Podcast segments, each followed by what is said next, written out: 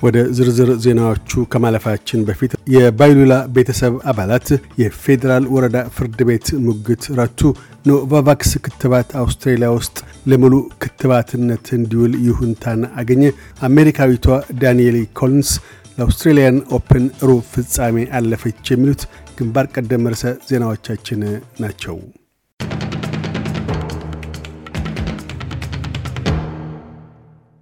የሙሩጋባን ቤተሰብ አባላት በኢሚግሬሽን ሚኒስትር አሌክስ ሆክ ለተጨማሪ የመቆያ ቪዛ እንዳያመለክቱ የተጣለባቸውን እገዳ ፍትሐዊ አለመሆኑን አስመልክቶ ላቀረቡት የፌዴራል ወረዳ ፍርድ ቤት ሙግት የረቺነት ብይን አግኝተዋል። የታሚል ቤተሰቡ ጠበቃ የሆኑት ካሪና ፎርድ የብይኑን ትርጓሜ ሲገልጡ የረቺነት ብይኑ የናዲዝ ፕራያና የስድስት ዓመቷ ኮፒካን የመቆያ ቪዛ ለመሰረዝ እንደገና የሚታይ ጉዳይ መሆኑን ተናግሯል። የአራት ዓመቷ ታኒካ የመቆያ ቪዛ አቶ ሆክ ዘንድ ቀርቦ ገና ውሳኔ ያልተደረሰበት በመሆኑ ለፍርድ ቤት አልቀረበም። ጠበቃ ፎርድ የፍርድ ቤቱ ውሳኔ መንግሥት ለጉዳዩ እልባት እንዲሰጥና ኩዊንስላንድ ወደሚገኘው ባሉዊላ ቤታቸው እንዲመለሱ ጫና እንደሚያሳድር ያላቸውን አመኔታ ገልጠዋል።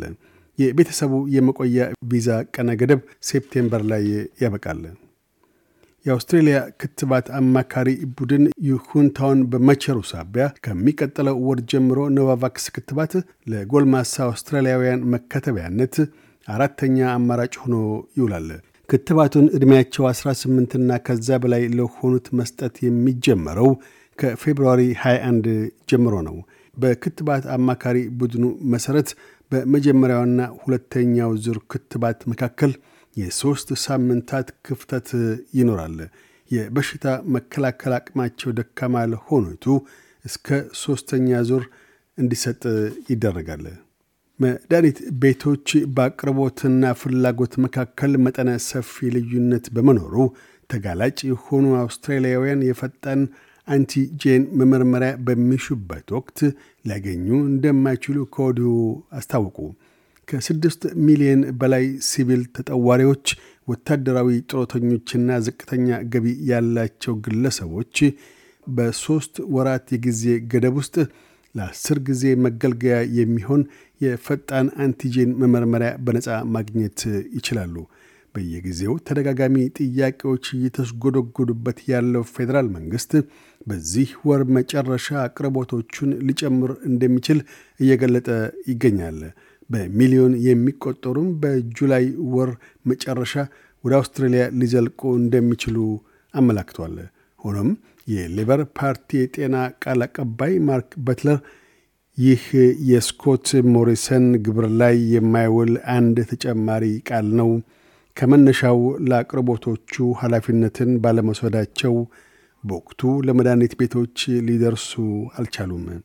በአሁኑ ወቅት የፈጣን መመርመሪያው ኮቪድ-19ን ለመፋለም ምን ያህል አስፈላጊ እንደሆነ ማንም የሚያውቀው ጉዳይ ነው። ነፃ መሆን ይገባዋል። ለሁሉም አውስትራሊያውያን እንደ ልብ መቅረብ ይኖርበታል።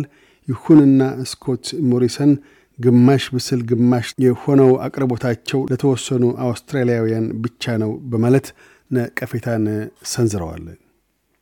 የኖርዘርን ቴሪቶሪ መንግስት በእጅጉ ራቅ ብለው ላሉ ነባር ዜጎችን ከኮቪድ-19 ለመከላከል የአውስትራሊያ ሕክምና ረዳት ቡድንና ጦር ሰራዊቱን ያካተተ ቡድን አቋቁመዋል።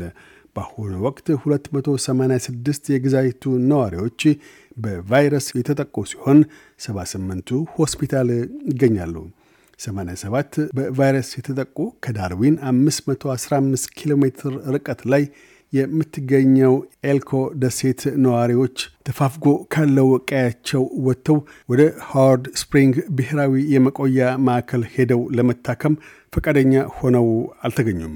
ይሁንና የሕክምናና ወታደራዊ ቡድኑ ከህመምተኞች ውስጥ አብዛኛዎቹን ወደ አነም ላንድ ለማጓጓዝ እንደሚያግዝ ተገልጧል። ደቡብ አውስትራሊያ ውስጥ ባለፉት 24 ሰዓታት 2009 ሰዎች በኮሮና ቫይረስ የተጠቁ ሲሆን 294ቱ ደቡብ አውስትራሊያ ሆስፒታል ውስጥ ይገኛሉ። 29ኙ የጽኑ ህሙማን ክፍል ናቸው። የሁለት ሰዎች ሕይወት መጥፋቱንም ፕሪምየር ስቲቨን ማርሻል ገልጠዋል። ምዕራብ አውስትሬልያ ውስጥ 13 ሰዎች በቫይረስ መጠቃታቸውም ተመዝግበዋል። የአውስትሬልያ ረድኤት ሕግ አውጪ ለቶንጋ የተፈጥሮ አደጋ ልገሳ ለማድረግ የሚሹ ግለሰቦች ችሮታቸው ለትክክለኛ የእርዳታ ድርጅት መሆኑን ማረጋገጥ እንደሚገባቸው አሳሰቡ። በአንድ የባህር ውስጥ እሳተ ገሞራ ፍንዳታ ሳቢያ 80 ፐርሰንት ያህል የቶንጋ ነዋሪዎች ከዚህ ወር መጀመሪያ ጀምሮ ተጽዕኖ እንደደረሰባቸው ተነግሯል። የዩናይትድ ስቴትስ ቴኒስ ተጫዋቿ ዳንኤል ኮሊንስ ለአውስትራሊያን ኦፕን የሩብ ፍጻሜ ግጥሚያ አለፈች። ከዓለም 27ተኛ ደረጃ ላይ የምትገኘው ዳንኤሊ ሦስት ሰዓታት ያህል በፈጀው ግጥሚያዋ ከመነሻው በቤልጅየም ተቀናቃኟ ኤሊስ ኤሊስ ሜርቲንስ አራት ስድስት በሆነ ውጤት ብትረታም በሁለተኛውና ሦስተኛው ዙር ስድስት አራት ስድስት አራት በሆነ ውጤት ለማሸነፍ በቅታለች።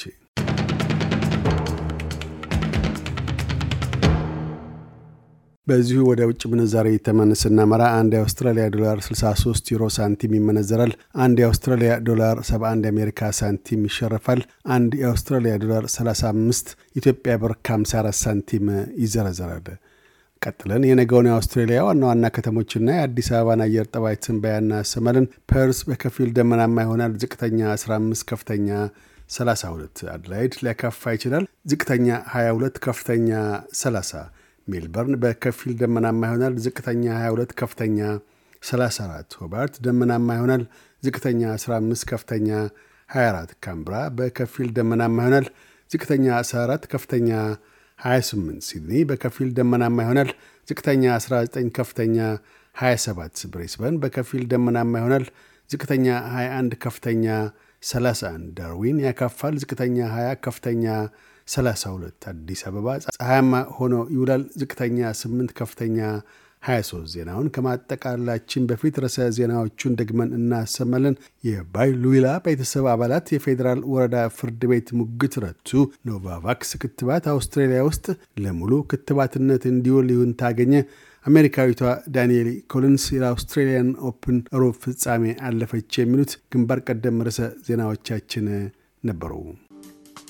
እያደመጡ የነበረው የኤስቢኤስ አማርኛ ፕሮግራምን ነበር። የፕሮግራሙን ቀጥታ ስርጭት ሰኞና አርብ ምሽቶች ያድምጡ። እንዲሁም ድረገጻችንን በመጎብኘት on demand እና በኤስቢኤስ mobile app ማድመጥ ይችላሉ። ድረገጻችንን ኤስቢኤስ dot com dot au Amharic ን ይጎብኙ።